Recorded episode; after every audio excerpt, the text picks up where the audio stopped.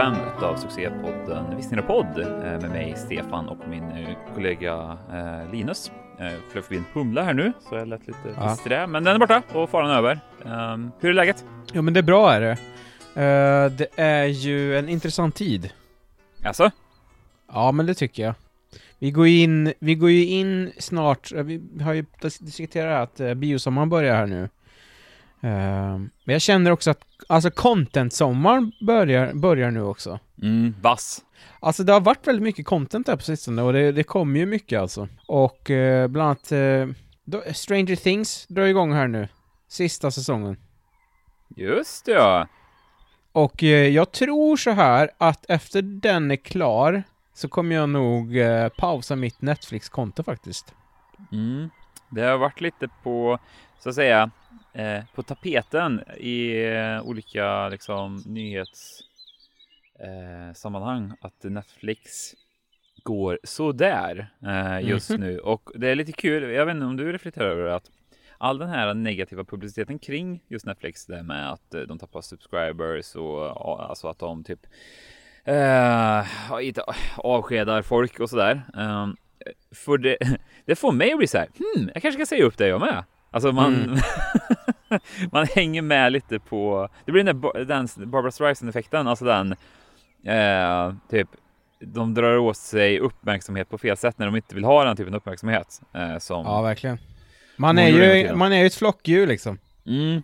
Det kändes, eh, jag för mig att Streisand-effekten är väl den där att hon flyttade in i ett superstort fint hus och så ville hon ha så här. Hon ville vara väldigt privat och så gick hon ut med att nej, nej, nej, filma mig inte. Jag vill vara privat och det slutade med då att helikoptrar flög över och så ja, varav Streisand effekten.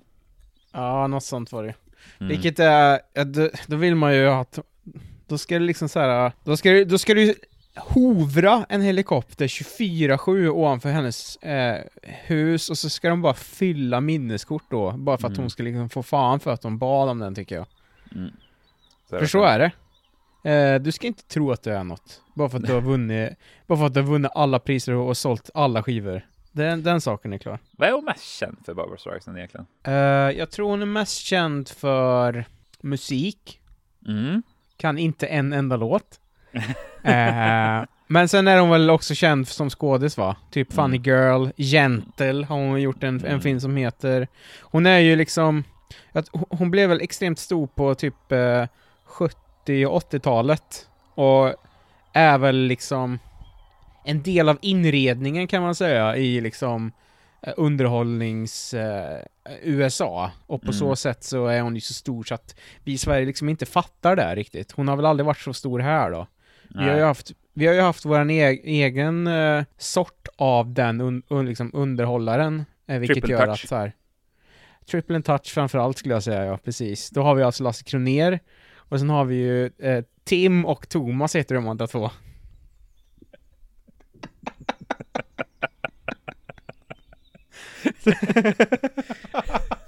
de har ju inga efternamn heller.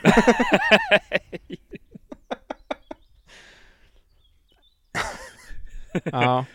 Mm. Så att, uh, så är det. Ja, det är ju som sagt Uh, som du sa med Netflix där att det börjar bli lite så här uh, överflöd av streamingtjänster är ju en sak som mm. alltså det resulterar i speciellt när det kommer till prissättning och så där. Uh, det var lite kul dock, för jag har lite på tal om absolut ingenting så har jag en liten annan fråga som jag hade tänkt inleda med här och det är mm. ju egentligen så här att jag lyssnar på. Jag hittade en svensk podd som heter Skräpkulturpodden heter den. Mm. Som jag lyssnat på lite avsnitt. De, eh, det är två snubbar här, givetvis. Eh, som eh, pratar igenom så här olika saker som det blir lite nostalgikänsla. De, jag skulle gissa på att de är i vår ålder, för de pratar väldigt mycket kring så här, saker som de var i ropet av, alltså saker som var i ropet när man var yngre, typ så här, Playstation 1, eh, fildelning och lite sådana grejer. Eh, känner du till ja. de här förresten? Nej, jag har faktiskt allt, jag har inte lyssnat på dem, men uh, jag, ska, jag ska definitivt ta en, en lyssning nu här framöver. Mm. Mm. Jo, och då, då hade de i sitt senaste avsnitt tror jag, så hade de ett specialavsnitt kring minidisk. Ah. Ja, och då kommer jag tänka på en fråga. Finns det någon sån teknikgrej som du verkligen känner dig lite nostalgisk kring från din, alltså upp till att du är 18 säger vi? Jag får tänka lite här nu då. Mm. Som jag känner också kanske lite mer värme inför, gissar jag på. Alltså det ska vara någon så här, det ska vara någon teknik alltså. Ja men typ den där Sony Walkmanen som du fick av hans farbror. Ja, du tänker om du visade, så. Om du visade dina privata delar i den här parken. ja, ja, du menar han ja. Han ja. som, uh, ja. Eh, konstigt att jag inte fick någon sen av honom heller. Nej. Utan det var bara en, en one way communication där. Ja. Um, Petro hette han va? Ja, precis. Petro, 2T, 2R, 2O. Ja.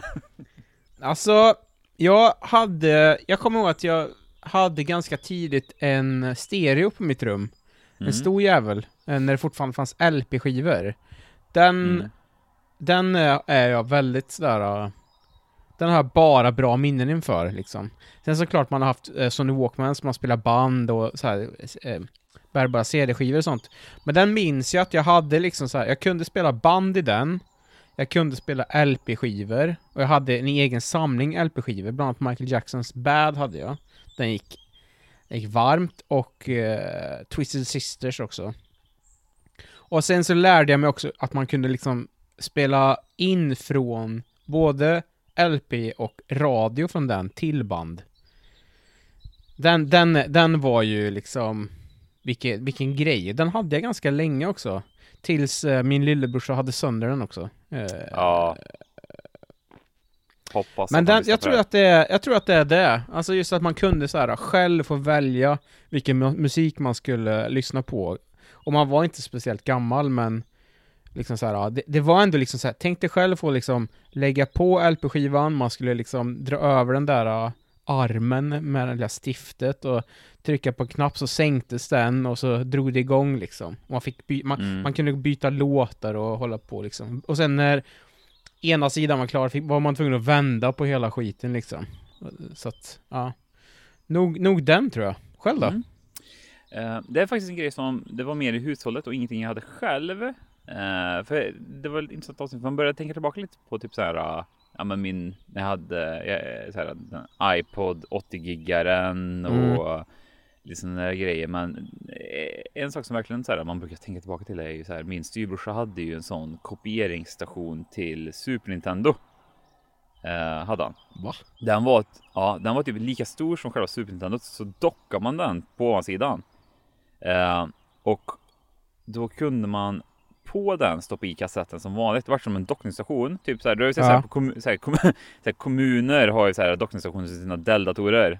Som ja. liksom, lite ja, sådär ja. att man dockade en fet jävel på, stoppa i. Men kicken var att de hade eh, eh, ett diskettfack på sidan som man stoppade i liksom disketter. Som man vet det, piratade Super NES-spel. Jaha. Och då vet jag att det som var grejen då var ju att då hade ju han också så här, du vet, eh, sådana flak. Så läskflak med bara disketter i så alfabetsordning. Med oh. alla spel Super Nintendo hade han. Ja. Det var helt galet. Jag tänker på den där maskinen ibland. Jag. Idag, idag är ju motsvarigheten typ att du bara så här, surfar in och laddar hem lite ROMs och kör en emulator på eh, mm. PCn där hemma. Men det här var ju ändå liksom 90-tal. Uh, eh, mm. och, och den maskinen kan fortfarande vara så här. Uh, helt galet ändå att den ens fanns. Jag, ska, jag, ska, alltså, jag lägger bara... upp en bild på den. Sen. Ja men gör det. Och bara få tag på den, att, eller ens lära sig hur den funkar och vart den finns och liksom, och få tag på den här, mm. innan internet. Det är ju ändå, mm. det är häftigt alltså. Mm. Ja, det var massa sådana, han hade lite, han hade lite så sjuka grejer faktiskt. han hade ju en sån dum uh, handkontroll som var, det, var, det var inte en powerglove, men det var lite powerglove-aktigt. Du satte den eh, den var form, eh, själva handkontrollen i Playstation 1 var formad som en hand. Och så var, det var typ som att du skulle gå och lägga din hand på min hand så kan du kontrollera. Och den typ testade jag körde tecken 2 med och då satt du så här. Eh, helt ja. buggad. Nu visar jag dig för att vi är på videosamtal men jag sitter och rör min hand här lite konstigt. Ja. Eh, lite powerglow-aktigt så sett. Så ja, nej, det, han hade lite shit och så som åttaåring uppåt så det var good times i hans, hans pojkrum. pojkrum. Jag tänkte på det det, alltså piratkopiering har ju, har ju nästan varit stort i hela ens uppväxt alltså. Mm. Alltså tänk dig bara, alltså jag kommer ihåg när CD-brännarna det där kom liksom. Mm. det gick ju inte, det tog inte många dagar innan den kom, innan liksom så här, det, det skapades någon slags så här brända CD-skivor eh, community där vi växte mm. upp. Där det var så här, kunde man köpa, vad sa du? Ja, kulturen kring det liksom.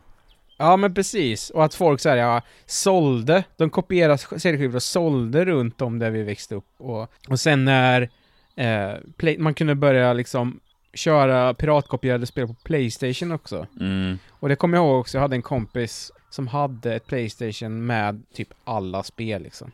Ja. Och det var också kul för att jag vet, jag minns att såhär, åh vad jag skulle vilja ha ett Playstation som man kunde piratkopiera spel till, tänkte jag. Istället mm. för att mm. bara tänka så här, jag skulle vilja ha ett Playstation med alla spel till. Nej, jag vill, ha ett, jag, vill ha ett, jag vill ha ett Playstation som jag kan piratkopiera spel ja. till liksom.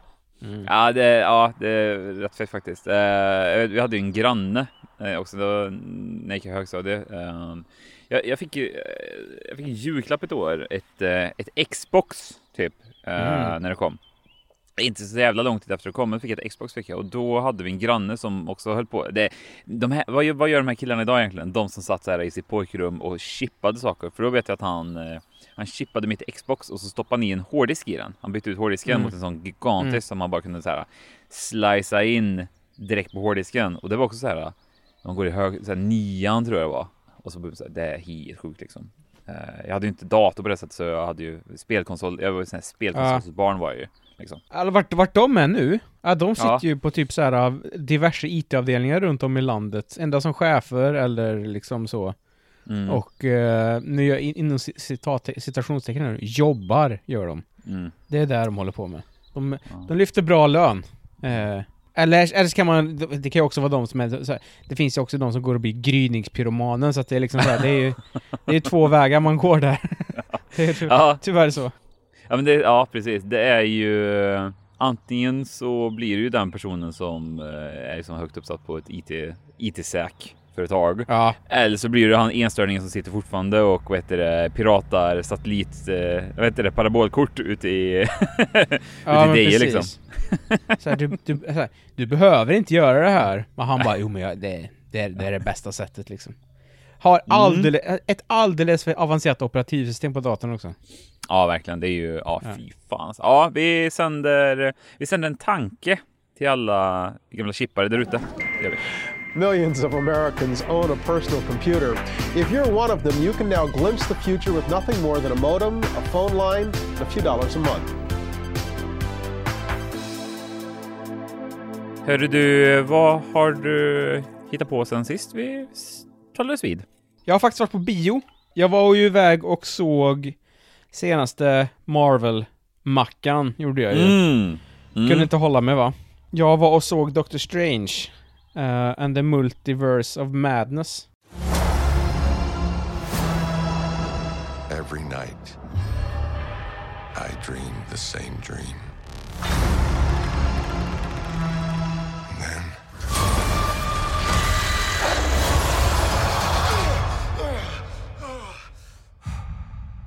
Nightmare begins.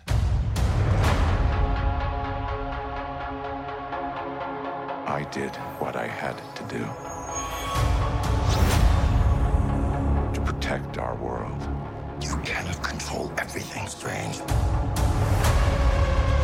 You opened the doorway between universes, and we don't know who or what will walk through it.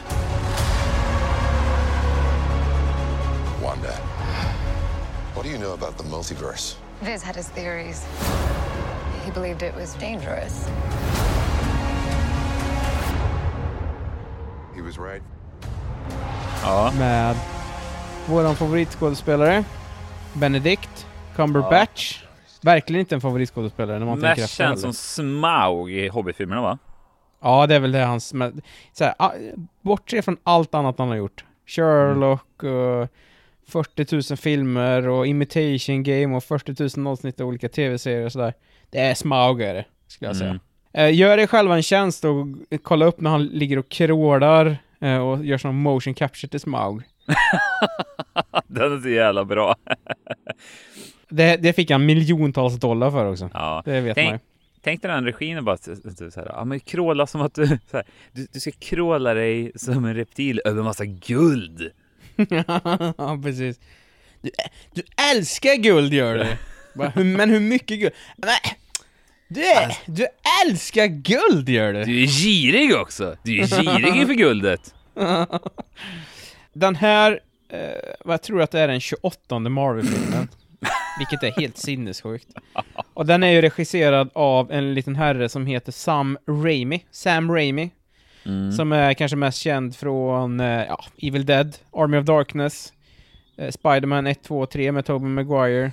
Mm. Som vi tidigare eh, redan har nämnt, så din favoritfilm, A, A Simple Plan, eh, med Billy Bob och Bill Paxton och inte Bill Pullman som jag sa förra veckan. Mm, uh, och det här är, som vi, jag tror att vi nämnde det, att han fick hoppa in istället för en kille som heter Scott. Alltså, jag klev ut därifrån. Jag ska inte gå in så jättemycket på handlingen och sådär, för jag tycker så här, man kan gå iväg och se den och så. Men, jag klev ut och så kände jag så här, ja, det var väl helt okej. Okay. Det var överlag en helt okej okay Marvel-film liksom. Och så tänkte jag så här, hela den här uh, sektionen av filmer och tv-serier som har kommit efter uh, Infinity War och Endgame, att det har liksom präglats av den känslan skulle jag säga. Ja, det var väl okej. Vad fan är det som händer? Mr Marvel himself? Ja, jag vet. Jag kände bara så här, det, nu börjar det bli kvantitet före kvalitet här alltså. Mm. Det känns som att, jag vet inte, de, det känns som att de bara crankar ut skiten nu. Utan mm. att ha ett mål i sikte. Mm. Sam Raimi får ju liksom göra sin grej till stora delar i den här filmen. Eh, men inte hela vägen. Det är ju väldigt viktigt också att liksom poängtera. Det är ju som alltid när det kommer till såna här filmer att eh, de tar in en, en skådis och så får han liksom säga ja men det här måste vara med. Och så det här får du liksom så här, göra vad fan du vill med liksom. En regissör. Och det blir liksom, det blir, i det här fallet så blir det lite väl, ja det blir lite väl tydligt, så kan man säga. Ha, ha, det finns sektioner av filmen som är så här, shit nu har Sam Raimi fått liksom, han har pushat, pushat hela den här Marl-grejen här nu, den här äh, PG-13 eh, eh, certifieringen har han ju liksom tagit till sin gräns i, i, vissa scener. Men så finns det också vissa scener som man märker att liksom så här, uh, han har fått ett sånt A4-blad med så här, uh, ja men den här måste vara med och säga det här, för att det kommer liksom påverka det här sen och bla bla bla bla bla. Jag vet inte om Sam Raimi verkligen var den regissören de behövde här, om jag ska vara helt ärlig. På, jag kan förstå hur, jag kan förstå tänket, och spontant så är det, låter det som en bra idé. PR också. Det är ju PR, och man vet ju liksom så här att, nö, är det någon nörda gillar så är det Sam Raimi liksom. Så att det är ju, det är ju smart. Men jag vet inte om det var det här som Marvel egentligen behövde. Det känns liksom som att egentligen... Om man bara, sett man bara ser till helheten så är det egentligen ingen som tjänar på det, skulle jag säga. Det som Marvel är kända för, det som gjort dem framgångsrika, förutom att det är liksom så här välgjorda superhjältefilmer, det är ju liksom att de hänger ihop på ett väldigt tillfredsställande sätt. Eh, nu måste liksom Marvel, eh, eller nu måste, eh, nu måste ju Raimi så här, som jag redan var inne på, han måste liksom offra delar av sin vision för att det ska få, få in vissa pusselbitar som ska passa in i senare installationer. Och Marvel liksom måste offra sin typ kontinuitet för att det ska liksom eh,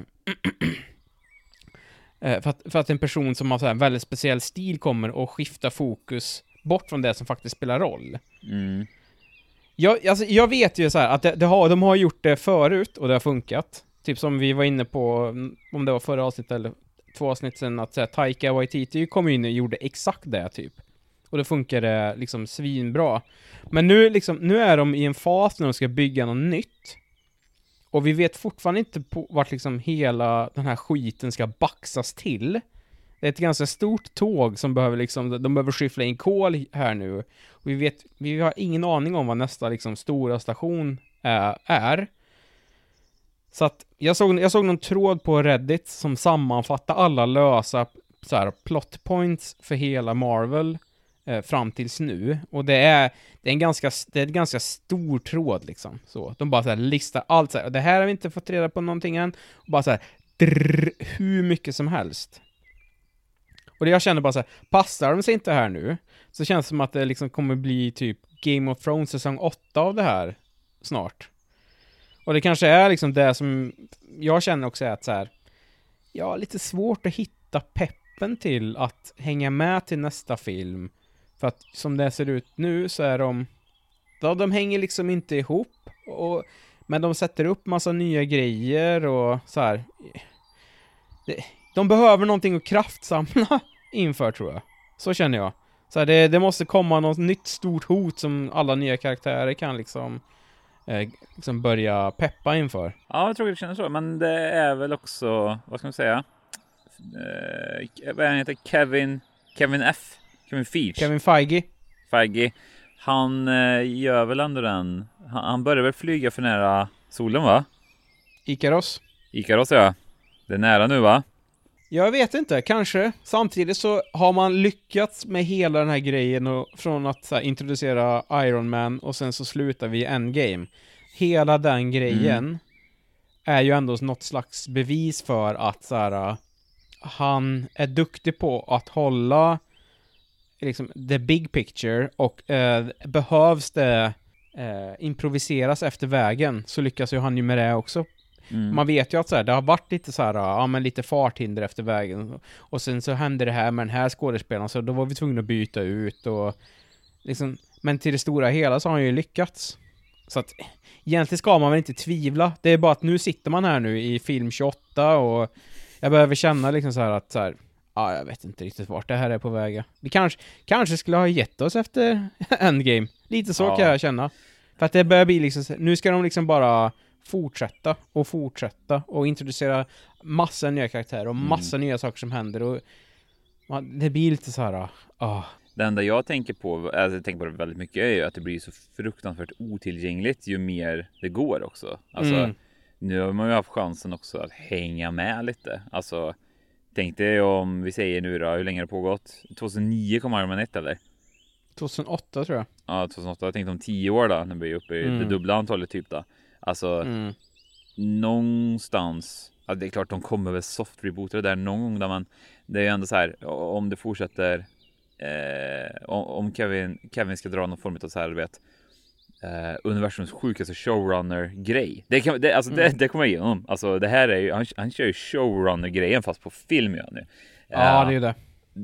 Det är inte, det kommer ju gå till historien som, men jag tror ju också att om de inte drar någon sån fet Liksom. Eh, man tycker att Endgame skulle vara men de fortsätter ju liksom. Alltså, mm. Jag tror det blir jävligt svårt typ så här någon gång runt Oscars. Oscars är ju skittydliga med det där liksom när vi ska kolla på så här bästa visuella effekter.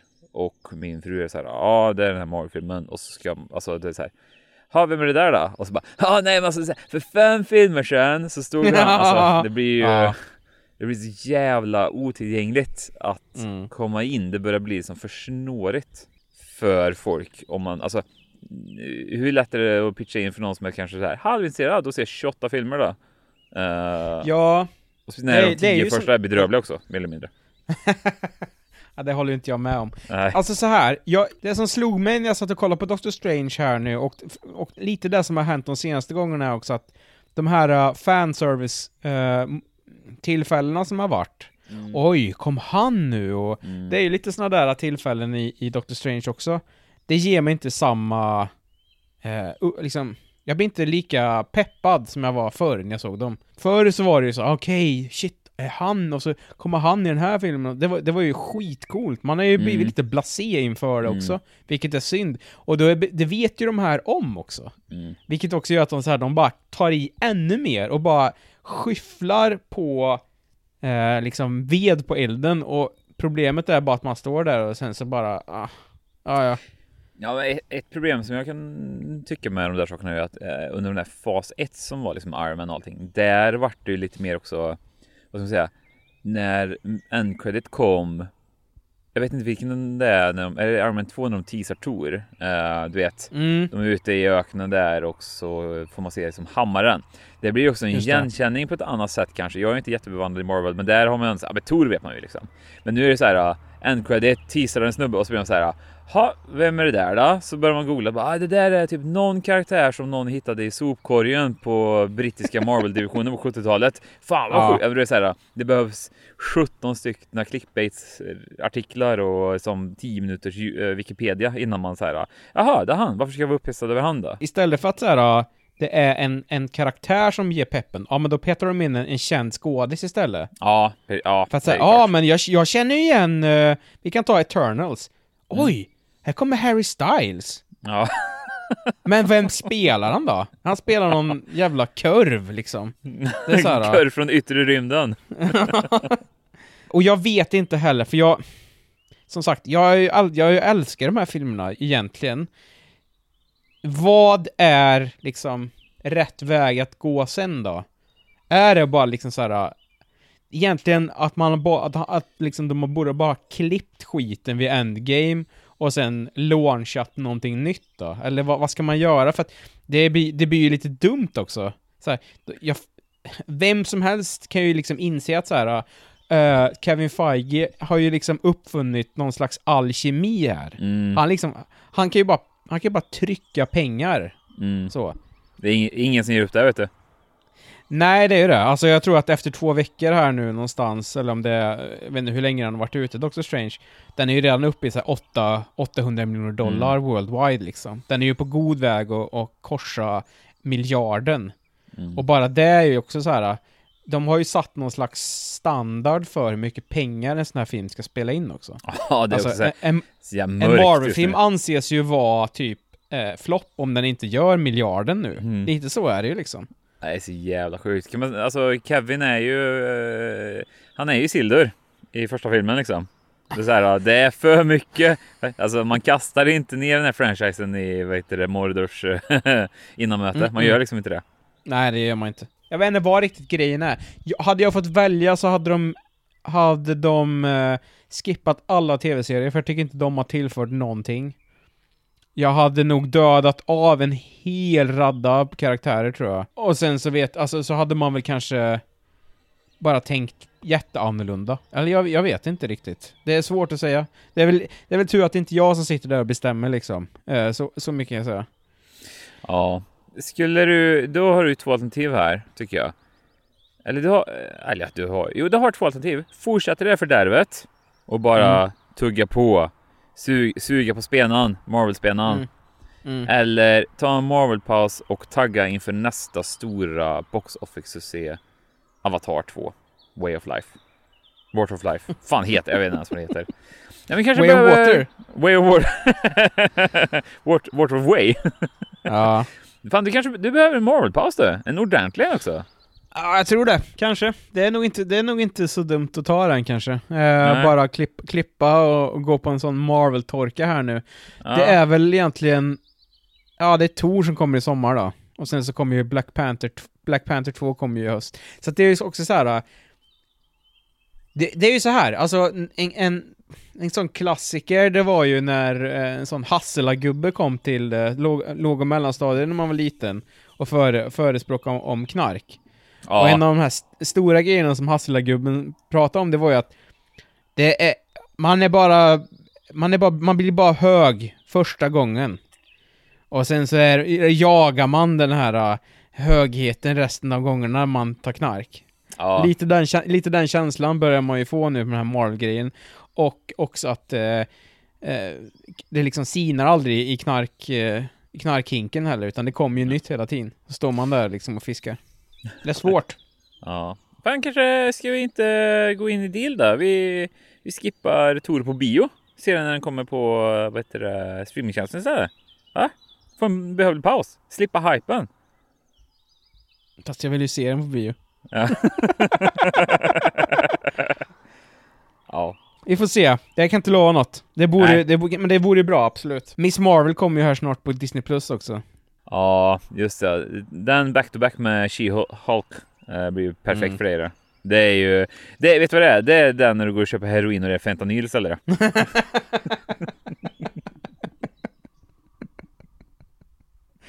ja.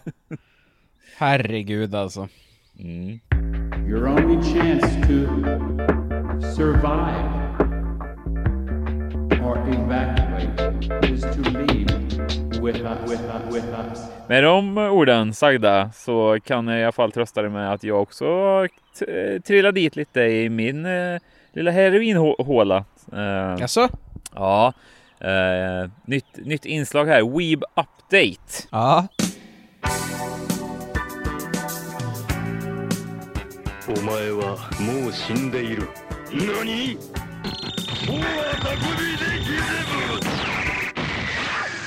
uh, jag har ju trillat dit och hittat mig en liten serie här nu som heter Vinland Saga. Det är en animeserie som kom 2019 och det är alltid så jävla roligt här nu att eh, man tycker att man är så här, oj, den har jag aldrig hört talas om. Så ja, tre år gammal då, men så är det oftast med mm. anime att man hittar det så jävla sent liksom. Um, producerad av Vix heter den här studion och det är de som gjorde de tre första säsongerna av Attack on Titan. Uh, och för er som inte mm. vet vad Attack on Titan är så är det också en extremt hypad uh, animeserie. Uh, lite här med den här också. Den har lite buzz kring sig. Så jag tänkte att mm. jag drar och jag drar, jag drar iväg och ser den här. Ja. Och det visar sig ändå trots allt att den är rätt så bra. Um, mm. Det är ju, själva inramningen är ju att det är, det är en anime-vikingaserie som utspelar sig runt 1000-talet.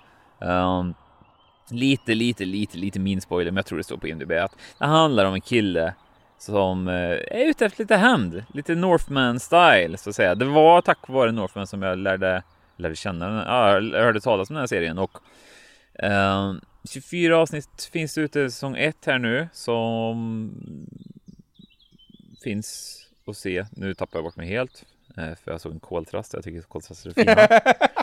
Jag blir lite sjuk här. Eh, jag har ju ja. fått ett fågelintresse. Vi ska ha ett fågelspecial här snart. Um, ja, nice.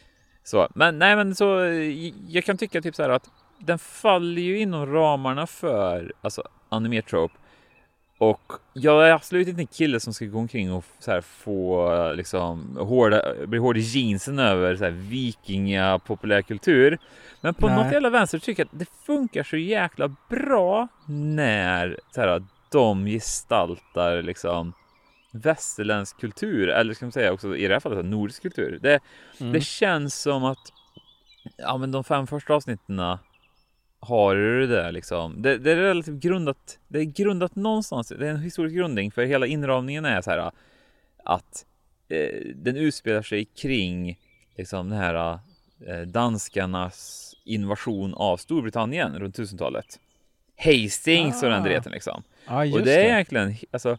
Du har den här grundhandlingen där en kille är ute efter lite hämnd. Ah. och men det liksom är eh, själva inramningen blir den här tidsperioden som blir så här, blir lite intressant ändå. Det, det, så här, man får lite, så här, du vet, den hoppar lite i tiden, den spolar några månader och så är det så här, när de har gjort lite större hopp då, så är det alltid typ en berättare som berättar, så här, ger lite så här, historisk kontext. Ja. Och så är det en tolkning då, då av liksom, typ så här, hur danskarna försöker liksom eh, invadera eh, London, eller Londinum, eller vad fan det hette på den tiden liksom. Eh, mm.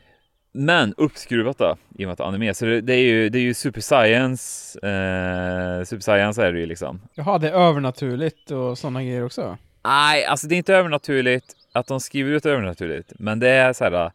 Nu hoppar den här krigaren in. Han dödade 40 personer på en ah, sekund. Okay. Alltså det är så här, det är liksom. Ja, jag förstår. Mycket, alltså det är så här, riktiga krigare pratar de väldigt mycket om den där, det där är en riktig krigare liksom. Det, uh... det, är ju en sån grej som alltid är i, i anime, speciellt sån anime som när de ska slåss mot varandra och så. Ja. Det är ju att så här, huvudpersonen får alltid möta starkare och starkare eh, motståndare.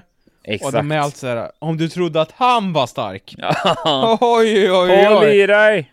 Ja, då har du inte mött liksom Carl Larsson här borta. Han, han kan lyfta en häst han, och så bara ja. Exakt, och det är ju lite det som jag också kan tycka charmen då, för hade det varit så en 100% historiskt korrekt berättad, ja, vilket det, nu är inte jag, som sagt, jag vet inte jättemycket, jag, jag kan inte lika mycket om eh, slaget vid Hastings som dig, men det som händer antar jag, liksom, även om inramningen är någon form av liksom, historisk inramning så är det de, så här, de tar sig ju friheter eh, kan man ju mm. säga så sätt. Det som jag kan tycka med, det är, så här, det är lagom mycket twists och det är länge sedan också, det kommer låta töntigt, men det var länge sedan jag faktiskt blev lite illa berörd också. För mm. är det någonting som jag tycker de porträtterar rätt bra är liksom att de här huvudkaraktärerna följa, det är ju vikingar. Är det ju. Mm. Eh, vikingar var inte så schyssta på den här tiden. Alltså, vi snackade ju lite om det efter vi såg The Northman, att det finns ju egentligen ingen som är god. Alltså, det är klart, man får ju se det till den historiska kontexten, men alla gör ju rätt så bedrövliga saker. Och även här så gör våra hjältar väldigt bedrövliga saker liksom. Alltså det är ju plundring och det är liksom döda kristna, alltså. Ja, det kanske dyker upp en och annan träd också. Det finns träd, det, Ja. det finns eh, och de tar väldigt lätt på det. Samtidigt som de får in det här mycket, eh, de lyckas ändå få in lite det där, eh, den japanska hedern i det hela. För Mm. på något sätt så älskar jag ju liksom eh, att här, i, i Japan så är ju heder en grej då, enligt populärkulturen och det är liksom får Ja, in lite det. här då. Så det är ju en del krigare som har lite heder då. Eh, Du har, ju snappat, du har ju snappat lite från den, den, så den Mm. är också ganska våldsam vad jag har sett. Ja, och det är väl kanske också lite det som gör att min eh, underutvecklade pojkhjärna eh, dras lite till också. Att den här kombinationen med liksom att den är absolut inte så skrikig som en animeserie kan vara. Men jag tycker det är viktigt när animeserier liksom är sådär vrölblodiga som de kan vara. Eh, när det ändå handlar om krig. För du har ändå möjligheten. Det finns ju inga hinder när du sitter och ritar riktigt. Eh, Nej, för vad du kan göra. Så jag tycker den, alltså, den, den funkar bra. Det, det är så här, jag är ju en sån person också som kollar en del anime men sällan, sällan tipsar för att det är ju alltid så mycket brasklappar eh, när man ska som pratar anime. Så här. Alltså, ju, så här, man ska alltid så här, måste lägga upp ett så här, 10 minuters försvarstal innan. Men det här är nog första gången som jag ändå så här, kan tycka att fan, den är bra alltså. Lite skrikig, men rätt nedtonad, funkar rätt bra. Men eh, shit, bra, bra tips. Jag blir, Mm. jag blir sugen på att se den. Jag reagerar också när du säger att du blir illa till mods eh, Mm. av... Eh, och det är ju det här eh, känslan... Alltså, vi tittar ju ändå, vi, liksom, vi konsumerar ju den här populärkulturen, den här massan av populärkultur som du och jag drar i oss år efter år, gör ju vi för att vi liksom, dels tycker för att, alltså, se, se på coola grejer, men mycket är ju i alla fall, i alla fall för min egen del, det är ju liksom också få känna lite känslor va? Mm. Ja. Eh, I och med att, i och med att jag liksom annars 20, 23 timmar om dygnet ligger i en sån tank, vad heter det, en sån eh, sensory deprivation chamber. Så liksom, när jag kommer ut den timmen jag får liksom konsumera, då behöver jag ju få känna någonting. Ja. Och det där är ju liksom, jag ska inte säga att, jag, att det händer mer sällsynt, utan, för det handlar ju lite också, det man söker upp måste ju vara av en Mm. viss kvalitet, och det där har ju du och jag ganska bra koll på. Det där har ju du och jag ganska bra koll innan liksom, ungefär Mm. vad det kan tänkas vara. Så när du säger liksom så ja ah, men jag blir illa berörd, Mm. det är ju ändå tecken på någon slags kvalitet skulle jag säga. Det Mm. får ju dig ändå att känna liksom en känsla som inte händer jätteofta i vardagen annars kan jag, kan jag tänka mig. Nej, precis. Och speciellt också när det kommer till anime. Jag är nog aldrig så här. Jag har aldrig sett någonting som är animerat som jag har fått puls av. Mm. alltså, du vet, den här serien, den, den är bra på att göra det där uh, Game of Thrones-grejen.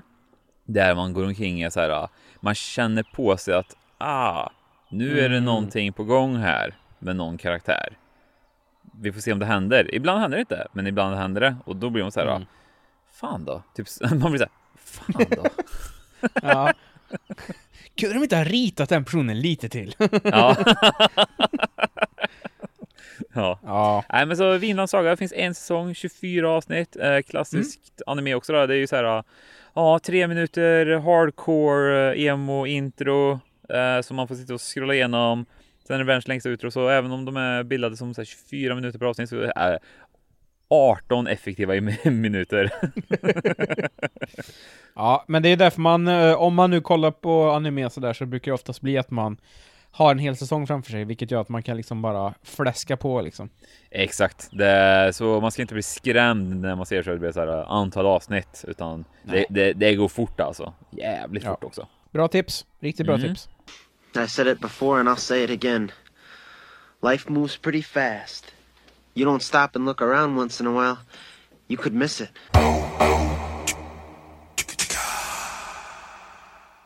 Hörru du, eh, jag tänkte på, det var en annan serie här Mm. eh, som har gått klart och då snackar vi ju inte våra nya favoritserie Halo som vi ska prata om i ett annat avsnitt utan då ska vi prata om Amazon Prime-serien Outer Range med Josh Brolin i huvudrollen. Land, this family, It's always been kind of like a dream to me. I don't know, part of me, I guess. Figured one day I'd wake up. I'm looking for the Abbott Ranch. Yeah, we're not a tourist ranch. Come on, I was looking at camp. Only be a few days. Autumn. Royal. Glad to finally meet you. Why are you here? You see that? I've been drawing it for years, and now I see it all over the place here. You stay away from her, you understand? And that goes for everyone. I want that land. Why?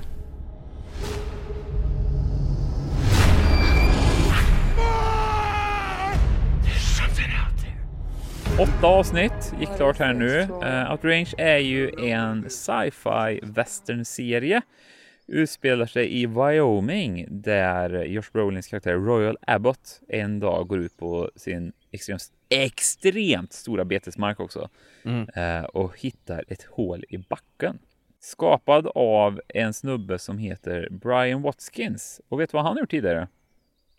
Nej, jag vet ingenting om han. Nej, det var lite googling faktiskt. Uh, vet du hur gammal han är? Uh, nu gissar jag här då. Mm. Jag, tänk, jag tänk, när du säger så gissar jag på att han är ung. Han är 28. Han är 16 år. Nej, det är han verkligen inte. Jag vet inte hur gammal han är.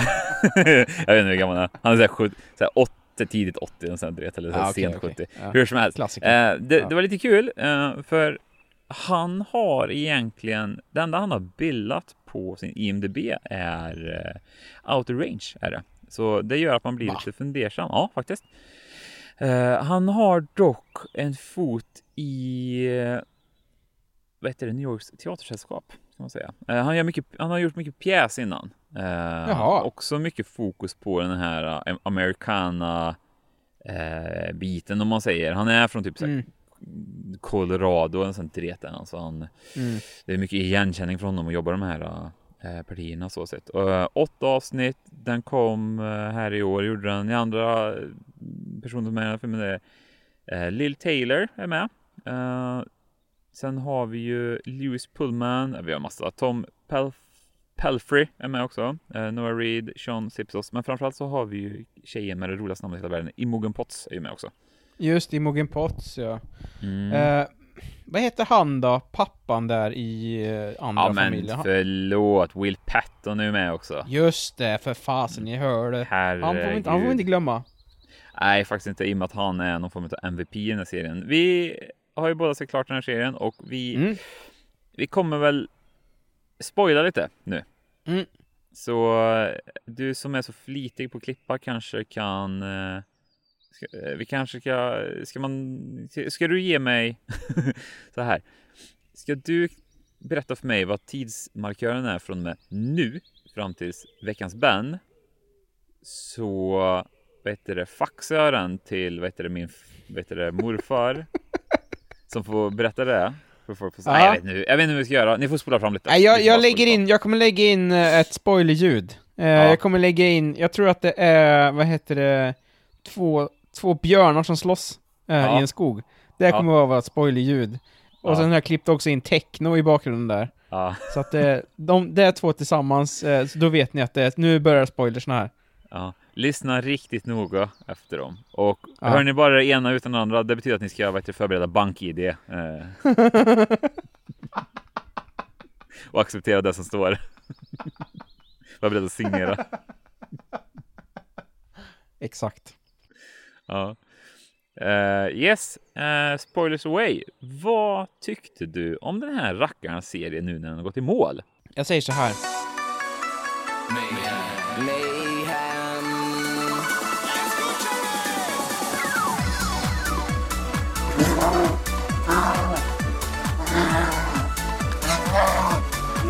Jag ville ju tycka om den. Ah, okej. Jag ville tycka om den, jag ville fångas av premissen. Och jag ville känna den här känslan av att knappt kunna vänta på att få igång nästa avsnitt, men det var tyvärr inte det som hände. Jag liksom, jag tycker om hela den här uh, settingen, jag tycker ju att, ha, att det är konstigt att inte... Eller det är inte konstigt om man tänker efter. Jag hatar när folk gör så här, man börjar en mening och sen så ändrar man sig mitt i. Det jag vill säga är att det är ganska smart att ha en Josh Brolin som huvudroll i en, i en tv-serie. det, han, han tillför väldigt, väldigt mycket. Han är liksom en bra leading man på så sätt. Mm. Och sen så, du och jag gillar ju båda såna här mystery box eh, eh, filmer och serier när det är som ett stort mysterium som liksom, man ska liksom samlas kring. Mm. Och sen så vet ju jag, du, jag vet ju också att du är väldigt svag för cowboy-grejen. Eller Ja, har jag blivit på, på senare tid. Men det var någonting som var, jag vet inte, det, det blev nog lite för svävande tror jag för mig. Eh, så. Va, va, men jag är sugen på att veta vad du tyckte om den. Men jag, jag håller med dig mycket faktiskt. Eh, Jag, jag tror att jag tjänade väldigt mycket på att hela serien gick klart och jag sträckkollade den. Det, Mm. det här är ju en sån serie som jag har full förstå, förståelse för om man tappar för att liksom, eh, det är ju väldigt lite mystery box också kan jag tycka. De har den här stora mystery boxet som de, de strösslar ut lite då och då. Eh, de lägger Mm. ut eh, först, de lägger liksom tomatsåsen, sen väntar de några dagar med att lägga ut eh, skinkan på den här pizzan. Och det kan jag tänka mig liksom om man ser den som, som procedural varje vecka att det blir liksom inte den där samlas runt pumpen nere i stan och prata om den utan eh, så jag tar inte med mig så jättemycket kring museet, men speciellt också när jag kände så här eh, nu är det inte för att här, klappa mig själv på axeln, men jag tror att det var väldigt lätt att sätta mysteriumet, eller liksom det övergripande mysteriumet som var, ja vi har, vi har lagt in, eh, vad heter det, technobjörnarna va? Ja.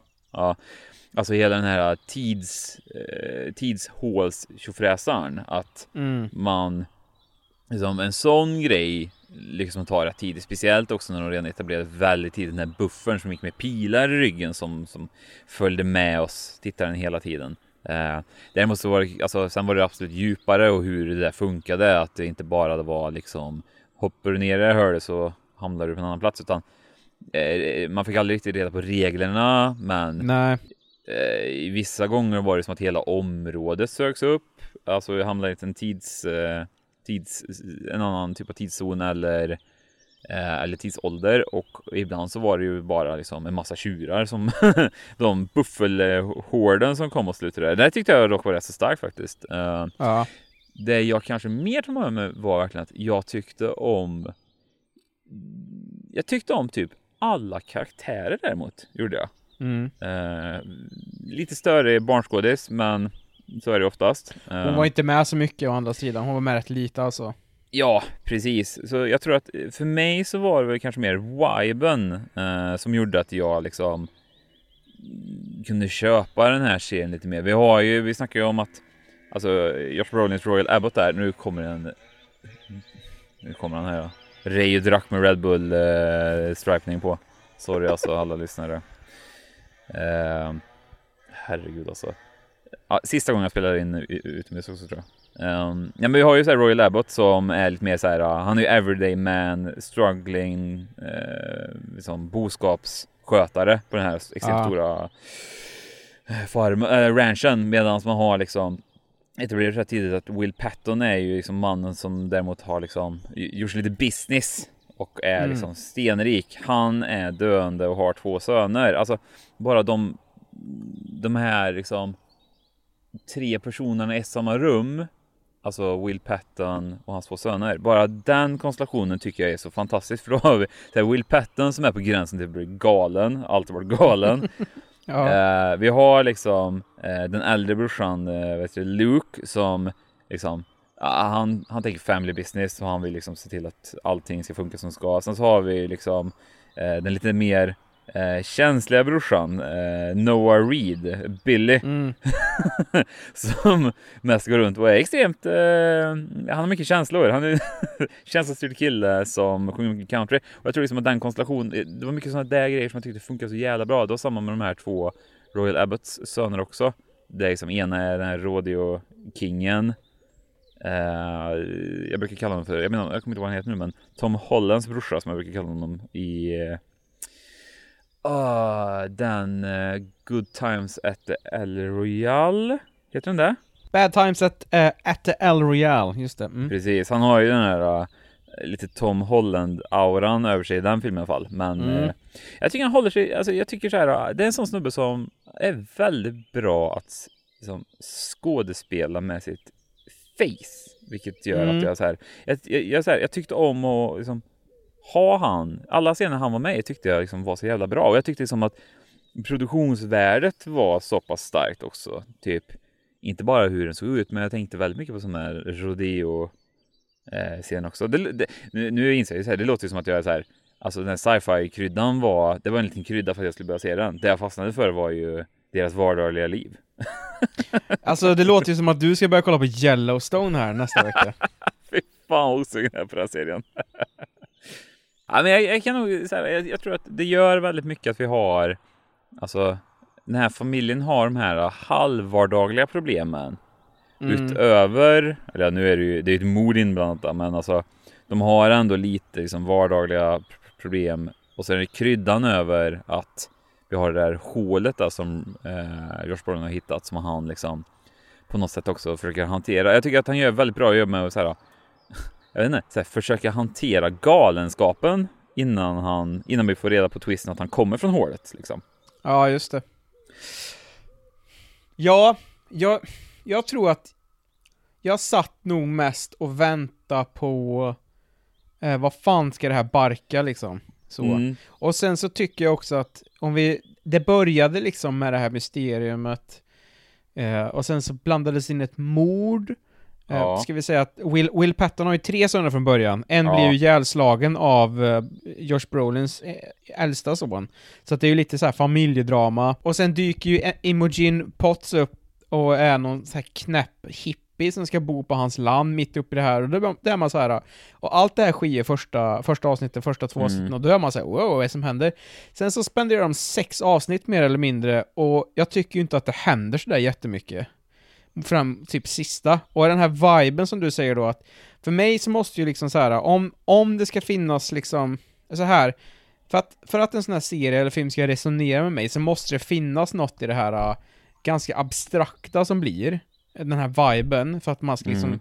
som man ska känna igen sig i. Mm.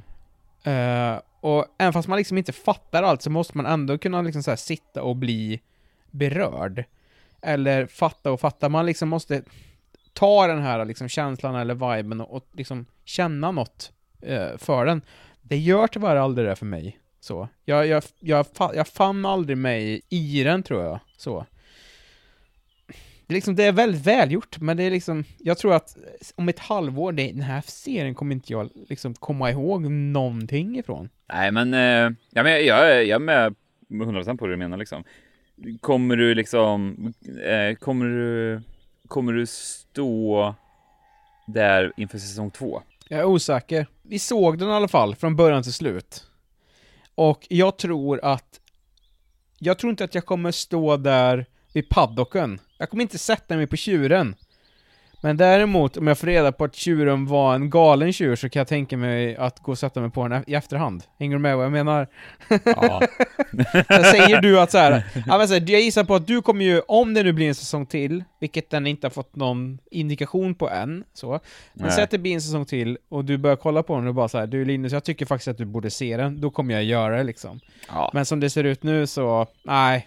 Det finns liksom, nu mer än någonsin så finns det så jäkla mycket att sitta och titta på.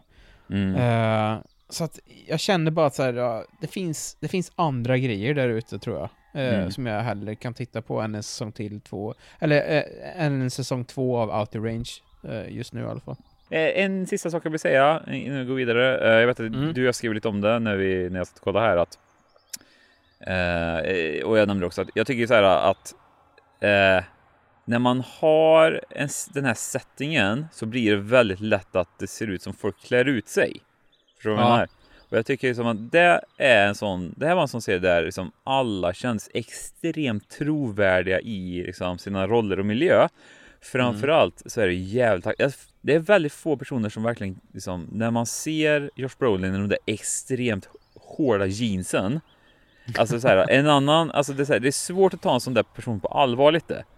Ja. Eh, men jag tycker så här, han är extremt trovärdig i rollen Mm. och typ eh, jag, alltså, jag tänkte på så här, bakgrundskaraktärer, så här, det var bara någon man som gick på gatan. Och det, är så här, det är så här, att det finns sådana här miljöer där folk oironiskt går runt i hatt på det här sättet. Förstår du vad jag menar? Ja, jag förstår. Är inte, jag känns som att du är lite sugen på typ så här uh, ta nästa, sem nästa semester Wyoming och få, och få testa på det äkta cowboylivet.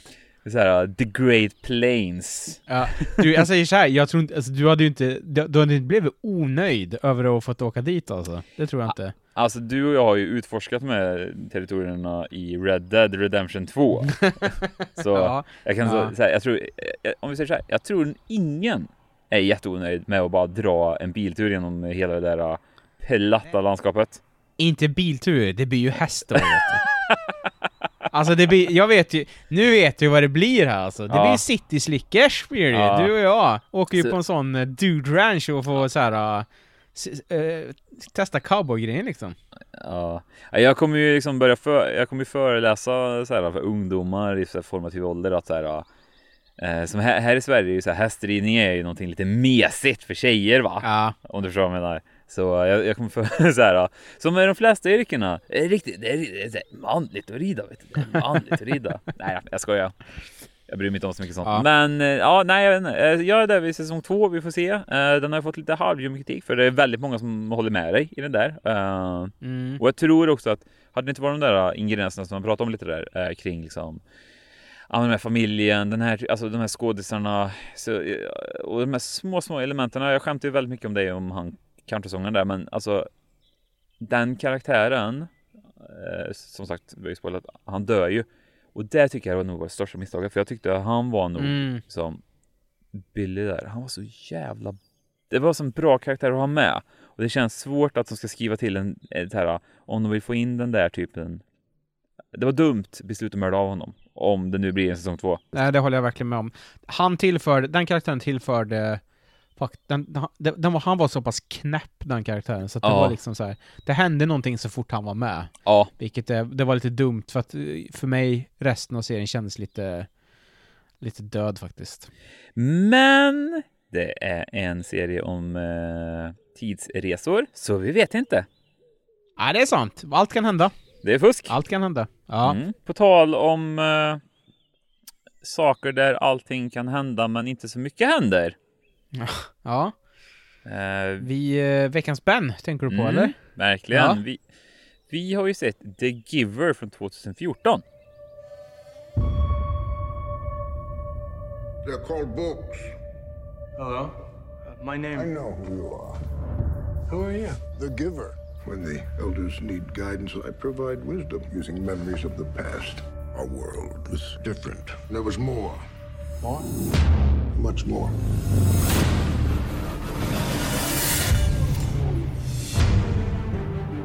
Right. You'll see them all in time, all colors, all differences. Our people chose to do away with emotions. Those morning injections take them away.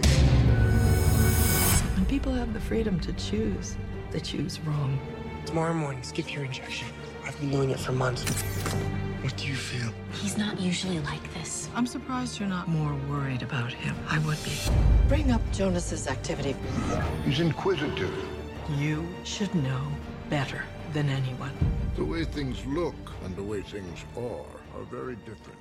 Jonas bor i ett framtida samhälle där smärta och lidande har rensats bort och invånarna avtrubbas till att enbart se en värld i harmoni. På Jonas examenskväll, när invånarna enligt tradition blir tilldelade varsitt samhällsuppdrag, ges han den ärofyllda titeln minnesbevarare och får bära alla minnen från det förflutna. I sin nya roll börjar Jonas upptäcka en värld full av kärlek, sorg, färg och känslor. Helt okej va? Ja, det var helt okej. Det tycker jag var bra Mm. sammanfattat. Mm.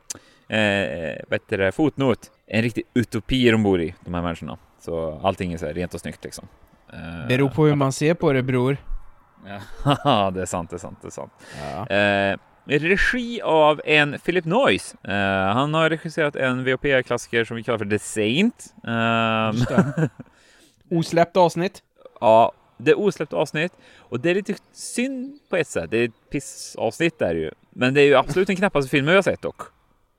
Ja, den är up there i alla fall. Som sagt, han har regisserat The Saint, han har gjort Sliver, eh, en riktig Hård Jeans-film. Han har gjort Mm. eh, några Hård Jeans-filmer för dig, eh, de Harrison Ford-filmerna med eh, Jack Ryan.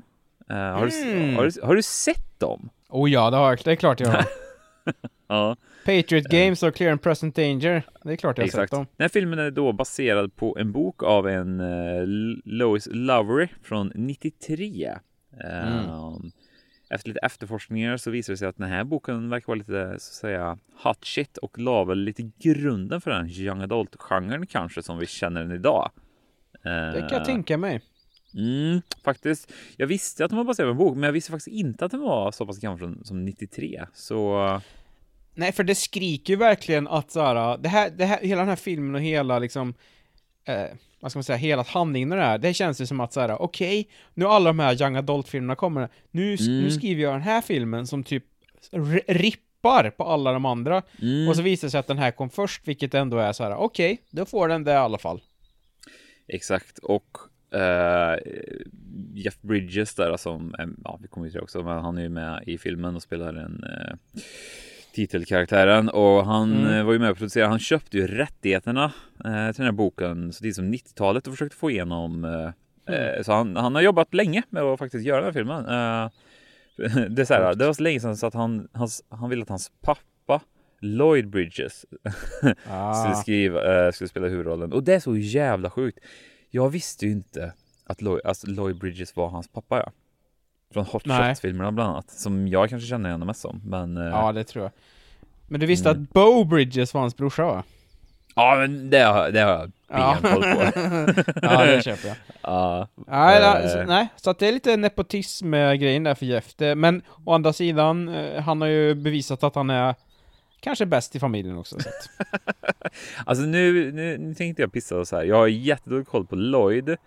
Mm. Bo kan vi pissa på rakt av. Uh, men Lloyd där, jag, jag kände ju bara till honom från den här uh, vad heter det, Airplane och den där, uh, den här vågen av parodi, ja, den vågen av parodier som kom. Jag har ju ingen koll på han i övrigt liksom så. Men rent spontant känns det som att Jeff är kanske den som eh, kanske levererar lite mer prestigefyllda mm -hmm. roller, även om han gjort en del bajs också. Men eh, mm. eh, manus skrivna då, då eh, av två stycken snubbar som heter Robert B. Wide och Michael Mitnick och det är väldigt kul för jag har, när man går in och kollar dem, det, man känner typ så här knappt igen någonting. Jag tror det är så här, om det var Michael, han har varit med och gjort det så här Curb Your Enthusiasm. Eh, Mm. Larry David liksom varit med och skrivit och regisserat lite. Men annars är det så här, pff, ja, jag vet inte fan. I rollerna ser vi då Jeff Bridges då, som till karaktären The Giver. Uh, mm. Vi ser Meryl Streep som Chief Elder. Mm. Uh, Alexander Skarsgård i uh, rollen som pappa. Katie Holmes mm. i rollen som mamma. vi har Taylor Swift som vi pratade om förra veckan. jag missat att hon ens var med i den filmen. ja, okej. Okay. Gjorde jag. Tänkte inte ens på det. hon, Cameron, hon satt och det var hon som satt och fes vid ett piano var det? ja, faktiskt. det var hon tjejen som blandade Boy, hon la i pulvret först gjorde hon. vid pianot. Uh, Cameron uh, Monaghan, uh, Monahan uh, ja. och en uh, som roll som Asher och Odeya Rush som Fiona. Jag vet att det är lite uttalsproblematik här, men så är det. Ja. Uh, och då, då givetvis har vi ju Brenton Fates, Fights som Jonas. Huvudkaraktären. Huvudkaraktären, ja. Min, minnes, uh, minnes-Jan, som de kallar honom i filmen. Han som... Uh... Hade du också den svenska översättningen? ja, men precis. Nej, men det är väl han som går och blir så här. Eh, vi ska säga det, en sån klassisk young adult trope. Uh, det är ju att uh, huvudkaraktären ska, är, blir utvald på något sätt. Mm. Och det är ju, det händer ju här också. Alla ska få ett, ett jobb då i den här utopin de bor i. Och han får, eh, vad får han, vad var det hette? Minnes, uh, the receiver of memory, typ. Ja. Ja men du fick väl som sagt, receiver of memories och fast på den svenska översättningen var minnes-Jan. Uh, mm. Precis, vi, vi går ju lite händelser förväg men som mm, nämnde, det, de har ju, ja men de har ju den där ceremonin har de ju där liksom alla ungdomar kommer till en punkt där det är så här, nu ska du få ett jobb. En del blir liksom eh, drönarpilot, en del blir liksom eh, vet du, lokalvårdare. Typ. Alla har, eh, det, det är ett väldigt fint sätt kan jag tycka också på något sätt i den här utopin att eh, man lägger liksom inte den där äh, klassviktsprestigen i vad du har för titel, utan alla yrken är lika viktiga.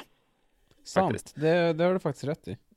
Det är klart att det kanske är lite kul, roligare att köra vara drönarpilot än barnmorska kanske. Men som sagt, eh, det är ju i betraktarens ögon. Eh, så mm. ja, eh, det är som, ja, skitsamma, vi tar det sen. budget 25 miljoner dollar.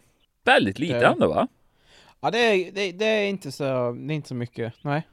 Nej, sett till antal kändisar eh, och en box mm. office på 67 miljoner dollar. Den gick, och, mm. den gick bedrövligt gjorde den faktiskt. Ja, men jämnt ut på något sätt känns det som, eller? Ja, inte fan faktiskt. Med marknadsföring också... och allt sånt där. Ja, kanske. Så, jag vet inte fan hur marknadsföringen den här filmen blev. Det här är som...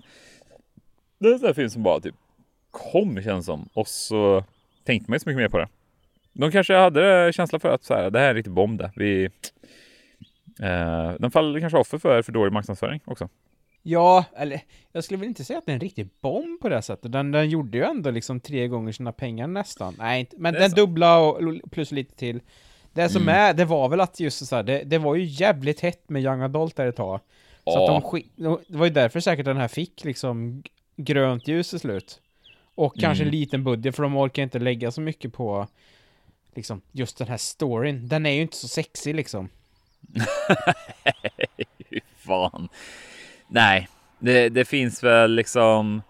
Uh, vi, vi, kan väl börja handlingen då helt enkelt. Mm. Uh, vi har ju som sagt det här uh, utopisamhället där alla är liksom lika inför varandra. Det finns inga sjukdomar, det finns inget krig, bla bla. Um, och Jonas då, tack vare att han blir minnesjan, får ju liksom han får ju ärva liksom mänsklighetens kollektiva minne. Jag vet inte hundra procent hur den tekniken funkar. Nej. Men det är då han börjar se liksom, eh, sprickor i sommaren lite. Men som, mm. Eh, bortsett från det här så standardiserade, jag, jag vet liksom inte riktigt så här vart jag ska placera. Den gör en del saker. Eller om vi säger så här det kanske inte, det var inte den filmen jag förväntade mig, men på ett sätt så tyckte jag om den och det fanns väldigt mycket saker i den här filmen som jag var väldigt glad över att den hade. Till skillnad okay. från andra. Jag, jag trodde att det kanske skulle vara lite mer Maze Runner än någon sån halv eh, liksom moralisk grundhistoria. Och det kanske är det som är då, då att den här liksom, de lyckas få lite delar från boken men mm. att de mm. var tvungna att krydda upp det på något sätt. Eh, nu ska vi säga också att fans av boken var väl lite arga. Du och jag har ju inte läst boken eh, i och med att vi har dyslexi. Eh, så då mm. känner jag väl att vi liksom tar filmen för den är så sett. Men att den var så pass nedkillad ändå var jag nog inte beredd på. Eh, förstår du lite vad jag menar där? Att det var ju inte, det, det känns som att det blev action för att de var tvungna att få in lite action. Det var ju väldigt, eh, jag vet inte riktigt vad man ska kalla, vad, vad var det här för slags film egentligen? För att så man är ju van, ja men man är ju van lite den här, i den här, i en sån young adult, att det ska vara rätt mycket så här fart och fläkt liksom. Mm. Det är ändå så här, ja, men, alltså, man får inte glömma det, Harry Potter är ju young adult, det är ju trots allt mm. det liksom. Och där händer det ju ja. så, sketa mycket saker hela tiden, och Hunger Games, och nu har jag väldigt dåligt minne av de här uh, Divergent, Insurgent, uh, liksom, Third Durgent-filmerna mm. med, uh, vad heter Miles Teller och Ansel Elgort och vad heter hon då? Ifrån mm. uh, Big Little Lies, vad heter hon? Ja, Shailene Woodley eller vad hon ja. heter. Mm. Det, de har ändå gjort fyra filmer av dem som är liksom så ingen, ingen ens kommer ihåg att de finns liksom. Så, och, men de är ju också så här lite så här action och den här är ju väldigt filosofisk i, mm. liksom så här, i sitt upplägg. Det handlar Precis. ju väldigt mycket mer om så här att liksom försöka liksom så här, hitta någon slags balans i Ja, vi, har, vi har våran utopi där det inte liksom händer någonting men eh, du får också minnas det här, vilket ger dig liksom så här, hur ska du, hur ska du göra, typ, liksom så. Mm. Hur ska du ta dig an det här? Och klassikern då, nej men jag måste få, jag måste befria mitt folk. Ja. Men det är ju liksom så här, men det är ju inte liksom så här, men det är inte så att jag står 100% på Jonas sida i det här. Nej, precis. Som sagt, jag vet inte hur det uh, spelas i boken, men jag har ju svårt i filmen se när de bygger upp den här typen av värld. Alltså, mm. jag förstår ju någonstans som en vuxen människa att alltså fri vilja. Eh, jag brinner ju väldigt mycket för, att få göra vad jag vill. Ja, Samtidigt så är man. Det vet vi. Ja. ja. Samtidigt så är man i den här liksom, världen och kulturen där faktiskt ingen vet om konceptet än. Och då kan jag vara så här. Behöver Jonas rucka på det här? För det finns ja, nej, en precis. anledning till att vi har kommit dit. Alltså att den här världen har kommit dit den är idag. Att det funkar inte. Mänskligheten funkar väl nej. inte. Den är ju lite så här amatörmässigt. Om man tänker, bara, man bara tänker på, det finns ju liksom utopier där man inte behöver liksom droga sin befolkning mm. eller ljuga för dem för att det ändå ska funka liksom. Vilket man, att de gör i The Gibber-världen. Mm. Alla är ju liksom förda bakom någon slags ljus. Så, och mm. varenda morgon så måste man så lägga handen på någon så här blodgrej och så får du någon så här uh, känslodämpare liksom. Och det är ju så här, vad, vad, är det för värld de lever i egentligen då? De, är ju, de, får, mm. de får inte göra någonting kul. De äter ju liksom så här uh, bananskal och så liksom får de knappt titta på varandra liksom. Äter näring. Det det är liksom, ja men så, och, och, det är ju väldigt så här tydligt gestaltat av den här uh, svartvita färgen då i början. Mm. Och ju mer Jonas liksom, när han får sin den här uh, minnesjans uh, titeln så får han ju gå till uh, Jeff Bridges som ger han liksom minnena. Och då får du ju såhär, åh, han börjar se färger. Mm. Nu, nu förstår han liksom vad, vad det är som är på gång här. Alltså, övertydligt.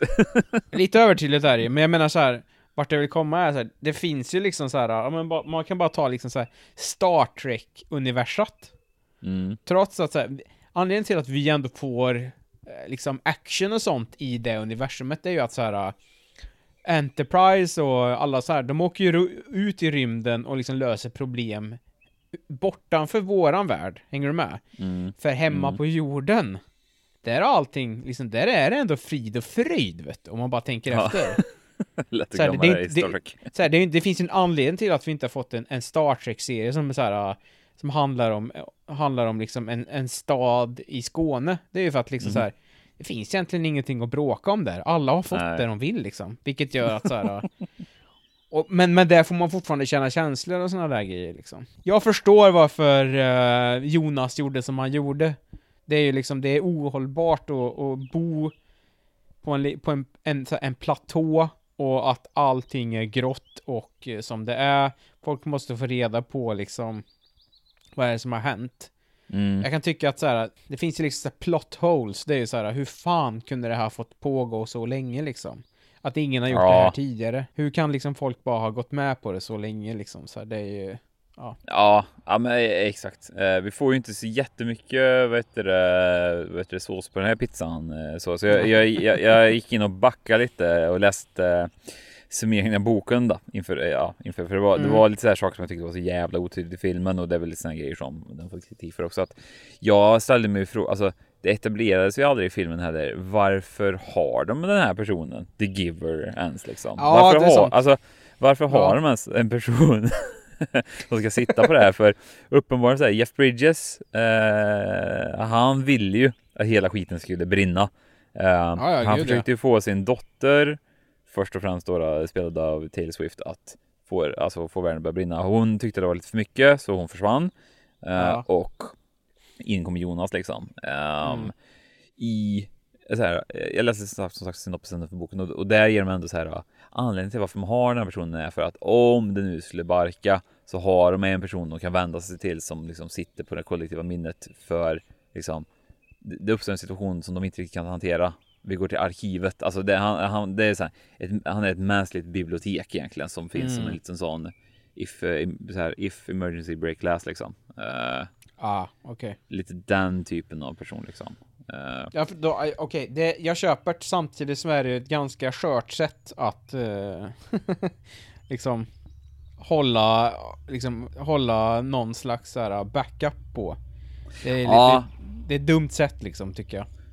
Ja, det är ju på samma sätt. Jag vet att jag berättade ju för dig någon gång kring min så här, lagringsbackup och så här, man kände så här, du svettades så mycket som min telefon blev fuktskadad via sms liksom. ja, eh, ja. Jag, jag hade ju landat. Jag hade, jag hade gjort den, den här The Gibby lösningen om jag skulle vara. Jag hade bara berättat för en kille. ja, det blir väl lite så här.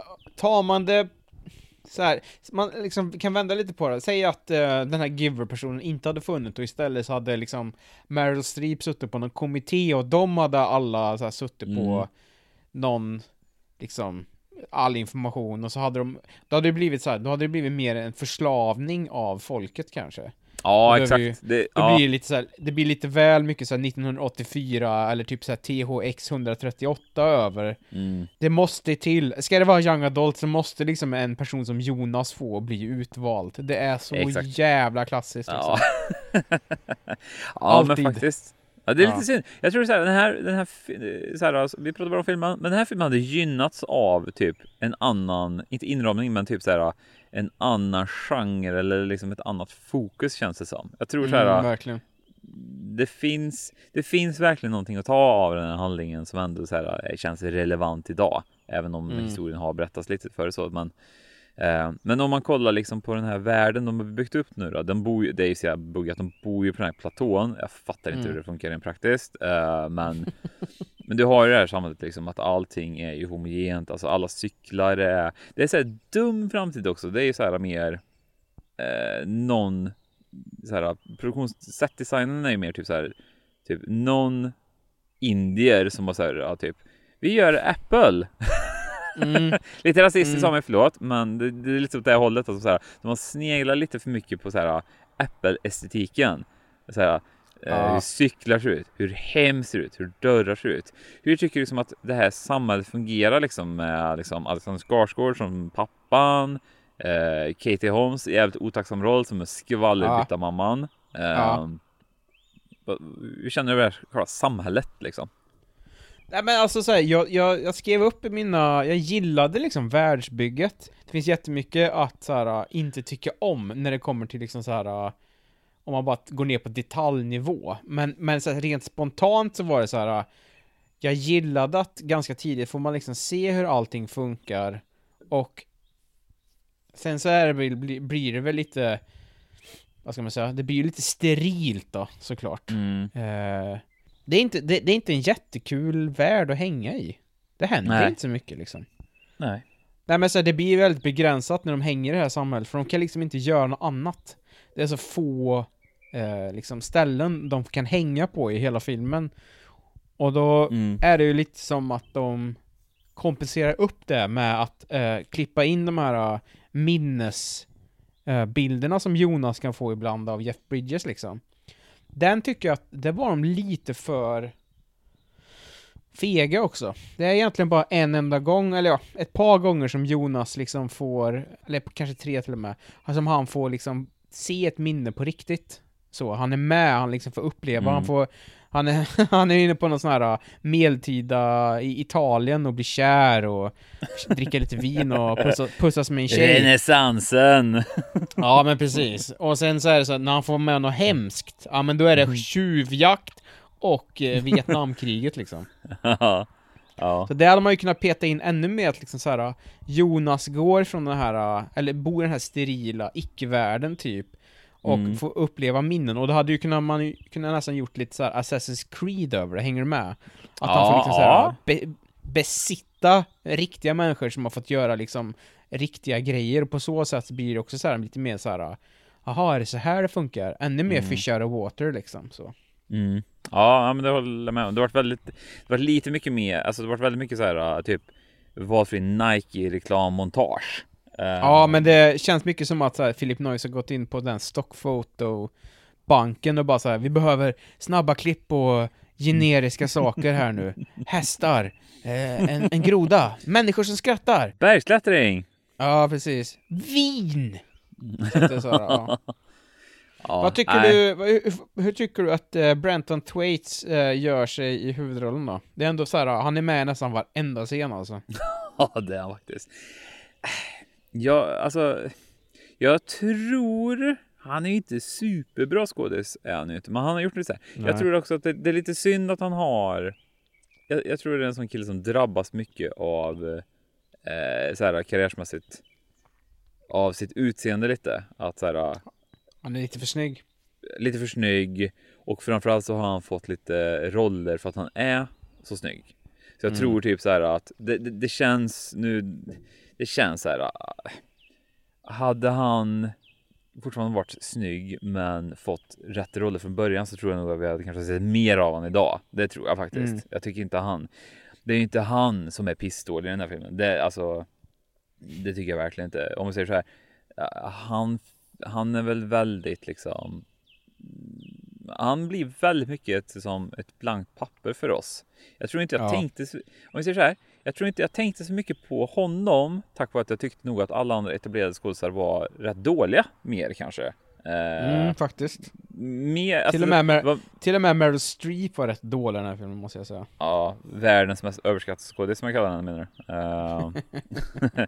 Nej men det är nog mer den. Han, han försvinner ju lite och blir ett blankt papper. Men jag tror liksom att Uh, om vi tar han, han som är med i, uh, Fallen Order, det tv-spelet är, han Cameron som spelar hans polare Asher. Han mm. är bedrövlig till exempel. Uh, ja, det och det är Rush, Fiona, hon är bedrövlig. ja, ja, herregud alltså, hon var skitdålig. Ja, så jag tror ju lite mer, han, jag tycker han sköt sig väldigt bra sett till liksom, vad han får göra. Jag vet inte. Ja, nej, jag vet inte, jag vet inte heller. Det blir liksom det blir också lite fel att kasta en liksom, en sån kille i huvudrollen när hela grejen ska gå ut också på att så här. okej, okay, det här är en värld som inte någon har känslor i. Då måste du kunna liksom förmedla en, med massa andra små mm. medel liksom hur, hur det liksom, kanske inte hur det känns men, eller jag vet inte, du, du måste liksom ha någon som kan, som har lite fucking vad heter det, utstrålning. Jag tycker inte han ja. har någon utstrålning liksom. Karisma, Nej. för guds skull. Mm. Det, han saknar ju allt det. Ingen ja, av men... dem, det är väl han Cameron Manahan som har lite det, tack vare, han har ju ändå liksom varit med en del grejer, det är väl kanske han, av de tre ändå här, som är liksom, som det har gått bäst för, inom citationstecken, mm. för det är ändå, Brenton har ändå fått gjort ganska mycket så, han har ju varit med i mycket storfilm, men, men det är nästan bara varit floppar och sådär. Mm. Men det är ju för att han, jag tycker inte att han, han ger oss ingenting liksom. Nej, verkligen inte. Kanske är ett mål här nu att vi ska se om alla 15 filmer. Vi har ju eh, vad har vi? Pirates 5 har vi ju och så har vi ju eh, vad heter det? Gods of Egypt har vi ju. Ja, fy fan, det hör ju listan liksom. Han är med i så mycket skit alltså. Eller så hoppar vi bara på Titans när han spelar, eh, vad heter det, Dick Grayson. Nej, det är klart. Väldigt bra. Ja. Alltså, det är samma där. Om man ska vara hårdare. Rätt bra casting för den. Alltså det är så här. Vem fan annars hade du kastat som Dick Grayson i Titans? Men när vi ändå snackar casting då, det finns ju två personer som är så fruktansvärt bort, bortkastade också och det är ju Katie mm. Holmes och Alexander Skarsgård. Uh, oh, gud. Det är lite synd, uh, mm. men samtidigt tycker jag kanske också så här att det, det, blir så jävla otrovärdigt att Alexander Skarsgård ska spela någon liksom eh, tvåbarnsfarsa här liksom till en kille som är liksom 16 bast vad fan han ska föreställa också. Det är lite kul ja. också. Katie Holmes är ju typ så här. Eh, eh, läste att, vet han? Eh, Brenton här, han är ju han är 26 när de spelar den här filmen. Katie Holmes var 36 Oj. när de spelade den här filmen, tror jag. Oj, är det så alltså? Ja, så jag menar. Det är ju också så här, hon är bara 10 år äldre. Hon känns mer trovärdig i rollen som tvåbarnsmamma än vad Alexander gör. Ja, ja, gud ja. Absolut. Alexander ska inte få spela pappan tror jag. nej, men nej, jag vet inte. Inte här i alla fall. Det känns lite konstigt. Han känns lite... Jag vet inte, det är, det är en konstig roll att han tar den här överhuvudtaget mm. faktiskt. Mm. Det är så liksom Verkligen. så här... Den är så, den är så knappt liten på ett sätt. I och för sig, det är ju ganska semitidigt i hans Hollywood-karriär. Men mm. ändå, med en budget på, vad var det den kostar, 25 miljoner dollar, det betyder ju också att så här, han kan ju inte ha fått jättemycket lön heller liksom. Han kanske Nej. gjorde det för pengarna. Kanske var en sån enkel så här, kom och filma 18 dagar liksom. Sen är du klar. Så har du liksom fått din miljon eller vad du nu kan ha fått. Jag tror inte ens han fick så mycket men. Nej, ja. jag, läste, jag läste om att uh, han tackade ja till den här rollen för att han var så jävla sugen på att jobba med Meryl Streeps. Uh, problemet var bara att hon, i och med att hon bara är typ som ett hologram genom hela filmen så hon var inte ens på plats. Uh, de, spelade, de spelade in hennes uh, majoriteten av scener spelade de in samtidigt som hon spelade in den Cinderella den heter, eller den uh, Askungen-filmen. Ja, Into the Woods ja. Ja, Into the Woods ja. ja. Uh, och den spelade de in i London så Alexander fick inte Han fick inte spela mot henne. Han har ju inte en enda scen med henne heller då. Eh, jo, eh, hologramscenen då är ju den enda scenen han har tillsammans med henne liksom. Eh, ja, eh, ljuspunkt då? Ljuspunkt ja, vad, vad, vad, har vi som, vad har jag för ljuspunkt egentligen? Det är svårt att sätta någon skådespelare som ljuspunkt. Jag tror att Jävlar alltså. Det kan vara en av de få gångerna som jag inte riktigt har någon ljuspunkt att dela med mig av alltså. Hopp. Eh, det var inte eh, den våta drömmen av att, eh, vad heter det, bli assigned a family unit kanske? Inte? Nej, men det kanske var det du var inne på i början där, att så här, den, själva världsbygget har någonting, och just det där att de la inte någon värdering i eller skapa någon konflikt kring vad du valdes till eller lite sådär. Eh, det kanske är en sån grej, det kändes faktiskt lite unikt så. Det brukar alltid vara en sån grej att såhär Jaha, du valdes till Jaha, blev du marodör? Jag blev estradör, och det är mycket bättre, bla bla bla. Det är ju en sån grej också, en klassiker så här, att så här, ja. det skapas konflikt i vad du blev vald till liksom. Här mm. var det mm. så här, ah, Jonas blev minnes-Jan, vad kul för honom liksom. Ja. Ja. Kanske där då. Den, den är väldigt lös, men det är väl det jag har liksom. Du då? Mm. Ja, men jag också, jag, jag, var tvungen att tänka rätt länge faktiskt. Uh, för uh, det, är ju, det är ju en extremt tam film är det ju, kan jag tycka. Oh. Alltså oh. den är så tam och uddlös. Det är samma med, mm. jag tänkte på de här actionscenerna som blir till på slutet där när han så här buttar ner sin polare Cameron Asher. Uh, och sen så flyr han på typ först en cykel. Alltså det, mm. så här, de spelar, alla actionscener är typ så här att de cyklar ju, de åkte nedförsbacka i sånt Svensson-kvarter. De hade pyntat med lite sci-fi palmer. Eh, det var ju actionscenerna typ. Um, men jag tror typ så här, den enda gången jag verkligen blev så här, fan jag tycker det var nice. Jag blev lite berörd kring minnesscenerna när de, du skämtade lite om det förut, men jag var faktiskt lite berörd när de sköt elefanten. jag, tyckte det var, jag, tyckte det var, jag tyckte det var starkt.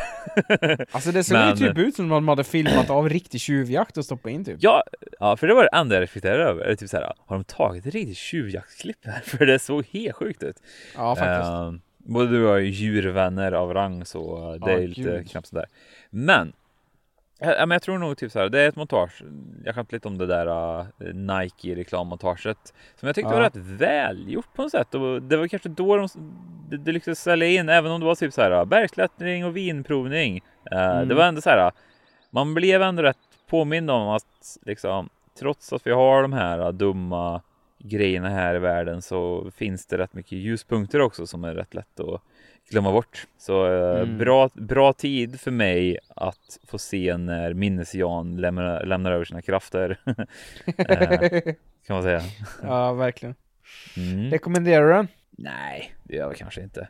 Om du är extremt... Nej, nej, nej, nej. Jag skulle säga så här. är du extremt sugen på en young adult Ja. Eh, men vi ser den annorlunda så ska vi se den här. Problemet är bara att man ser ju young adult för lite hjärndödhet. Eh, ja. Sci-fi troper. Eh, såhär, young adult troperna finns ju inte här på det sättet så nej. Jag tror, jag tror inte man blir sugen på den här typen av film faktiskt. Så jag inte. Nej. Du då? Nej, nej, nej. Det finns så jävla mycket annat du kan kolla på som är eh, liknande här så att nej, verkligen inte.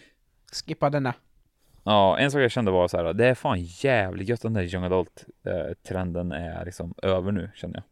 Det är fan skönt. Ja, hundra procent. Den är ju, just, den var ju aldrig, den, den var ju alltid lite för uddlös liksom. Så. Mm. Det var ju det som var problemet med den. Till och med en sån som typ Hunger Games i backspegeln är ju, känns ju liksom ofarlig på ett sätt som är liksom, den, den, är ju grov på ett sätt men samtidigt så här är ju väldigt tamt alltså, ibland. Ja, också. Gud, ja. Ja, så, ja. ja. Ja, shit. Ja, mm. eh, lämnar vi Brenton F bakom oss och går vidare till nästa veckas macka, antar jag. Ja, eh, jag var sugen på skräck. Jag var sugen på en ny film. Mm. Och eh, jag vet inte så mycket om den här. Jag, enda jag vet, eh, jag känner igen en skådespelare på rak arm. Regina Hall Mm. Och eh, det handlar alltså om filmen Master från 2022 av eh, en Mariama Diallo. Finns på Amazon Prime. Hmm, spännande. Mm. Kul. Jag har faktiskt aldrig hört talas om det här, så det ska bli kul. Fan vad roligt. Mm. Mm. Ja, men det blir bra va? Ja, verkligen. Fan vad kul då. Då önskar jag dig en trevlig vecka så ska jag gå in och ställa mig i min garderob här tills nästa gång eh, larmet går och det är dags att spela in. Jag går och lägger mig i min sån uh, sensory deprivation tank här nu då. Tills imorgon. Gött. Bra! Hörs då. Jag vill, nej. Nej.